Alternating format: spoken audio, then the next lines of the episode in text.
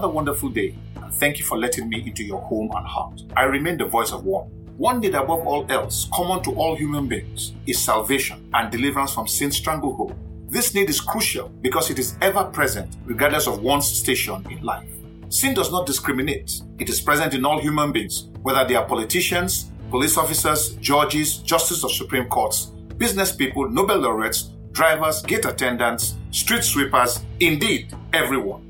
Sin leads to selfish, wicked, cruel, and evil actions. While some people may willingly follow the path of sin, most do not want to succumb to its temptations, but find themselves unable to resist sin. This struggle is aptly captured in scripture by the apostle Paul, who spoke of his personal experience as recorded in the message translation of Romans chapter 7 from verses 15 through to 25. Thus, I decide one way, but then I act another, doing things I absolutely despise. So, if I can't be trusted to figure out what is best for myself and then do it, it becomes obvious that God's command is necessary. But I need something more. For if I know the law but still can't keep it, and if the power of sin within me keeps sabotaging my best intentions, I obviously need help. I realize that I don't have what it takes. I can will it, but I can't do it. I decide to do good but I don't really do it. I decide not to do bad, but then I do it anyway. My decisions, such as they are, don't result in actions. Something has gone wrong deep within me and gets the better of me every time. It happens so regularly that it's predictable.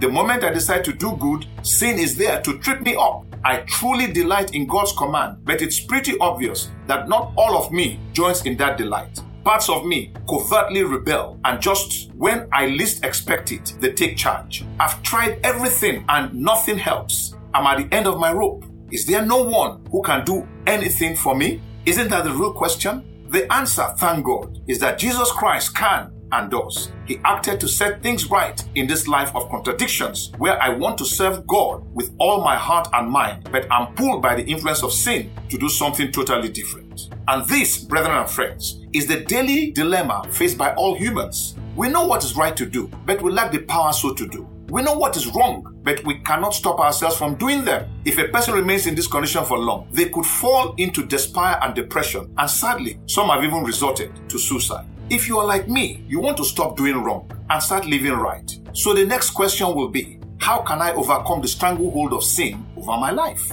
Paul provided the solution he found, and that is Jesus Christ. Scripture informs us that what is impossible for humans to achieve is possible with God. While we are unable to save ourselves from sin's stranglehold, God, through Jesus Christ, has made it possible for us to overcome the power of sin. Jesus triumphed over sin, Satan, and all other demons when he died on the cross and removed our sins in the process. It is written in the easy to read version of Colossians chapter 2 verses 13 through to 15. Thus, you were spiritually dead because of your sins and because you were not free from the power of your sinful self. But God gave you new life together with Christ. He forgave all our sins because we broke God's laws we owed a debt, a debt that listed all the rules we failed to follow. But God forgave us of that debt. He took it away and nailed it to the cross. He defeated the rulers and powers of the spiritual world. With the cross, He won the victory over them and led them away as defeated and powerless prisoners for the whole world to see.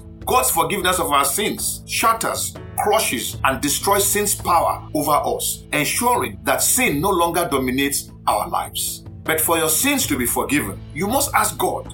While God is ever willing to forgive our sins, we are often unwilling to ask Him. Why? Most people do not know the value of God's forgiveness. So let me address the issue of repentance from sin as it relates to forgiveness. Repentance from sin occurs when people realize that they are sinners and desire to be delivered from the stranglehold of sin and the evil and eternal consequences it brings. It should be noted that all human beings are sinners primarily because they are born sinners, and secondarily because being born sinners, they cannot help but sin. Therefore, it does not matter how much you try, you will find yourself constantly thinking of and doing evil things, which before God are alike. Realizing that you are a sinner is the first step to being free from sin. The next step is getting rid of sin and its far reaching consequences in your life. Finally, you must ensure that you do not return to a sinful lifestyle Dealing with these next steps is where Jesus Christ comes in. Jesus did not come to the earth to become a religious leader or the founder of a new religion. No. Among other things, he came to pay the price for the sins of humanity in a manner that is acceptable to God and that will eradicate sin's influence over humans.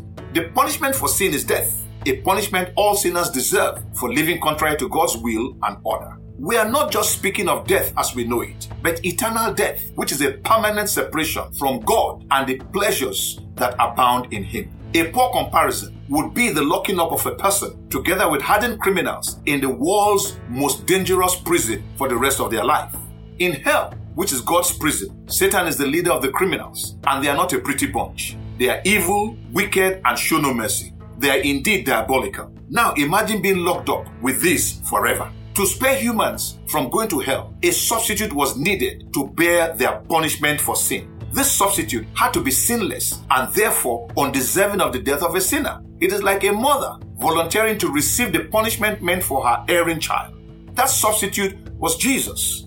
He was born without sin, for he was born of a virgin, meaning that the seed of sinful man was not involved. He lived a sinless life and was completely obedient to God, allowing himself to die the death of a sinner, though without sin. Thus, on the cross, Jesus took our place and the punishment for our sins, which we deservedly should have received. In willingly dying on the cross, Jesus fully obeyed the Father and became the acceptable substitute for sinners and the sacrifice for the atonement of sin. All the sinner needs to do now is to acknowledge Jesus' atonement for sin, seek God's forgiveness, and receive God's gift of salvation from sin. All those who willingly accept Jesus' sacrifice on the cross as payment for their sins and ask forgiveness for their sins receive God's salvation and assurance of eternal life. This is the good news or gospel message, and it is the basis of faith in Jesus Christ. As Jesus said in John chapter 3 verse 16, God so loved the world that he gave his only begotten Son, that whoever believes in him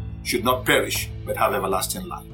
To obtain God's salvation, a person must accept, believe, and be convinced that Jesus is the Son of God who has paid the penalty for their sins. This is one part of repentance. The other is turning away from sin by confessing and forsaking it. King David said in the Good News Bible translation of Psalm 32, verse 5, I did not concede my wrongdoings. I decided to confess them to you, and you forgive all my sins. God empowers us to overcome sin when we repent and are forgiven of our sins. This repentance begins when we admit that we are sinners we then ask Jesus into our lives to save us from sin's eternal consequences. Thus, Jesus destroys sin's power and the Holy Spirit comes to renew our spirits, enabling us to live as God intends. The combination of our conviction and confession of Jesus as the Son of God and Savior from sin results in our conversion into sin free children of God. If false preachers have misled you into believing that giving money or doing good or great deeds will save you, please be aware that salvation does not come that way. Salvation only comes when we receive Jesus Christ as our Lord and Savior. Salvation is never obtained through charitable deeds, but through faith in Jesus' sacrificial death. Salvation is freely available to all, regardless of one's terrible past or present actions, beliefs, or religion. Once you receive God's salvation, you must live according to His will henceforth. Would you like to receive God's salvation right now? Let us pray. Heavenly Father, I want to thank you for that which you have spoken in our hearing today. I ask Almighty and Everlasting God that as many as have realized that they are sinners and are seeking and asking you for forgiveness for their sins, answer them speedily and grant unto them the free gift of salvation for their lives with the evidence of joy, peace, and righteousness in their lives. Thank you, everlasting Father. In Jesus' name I have prayed. We can be reached after this broadcast by text or by calling us on either 0807 777 5630 or 0803 777 9931. The numbers to call or send text to again are 0807 777 5630 or 0803 777 9931. I really would love to hear from you. God bless you and goodbye.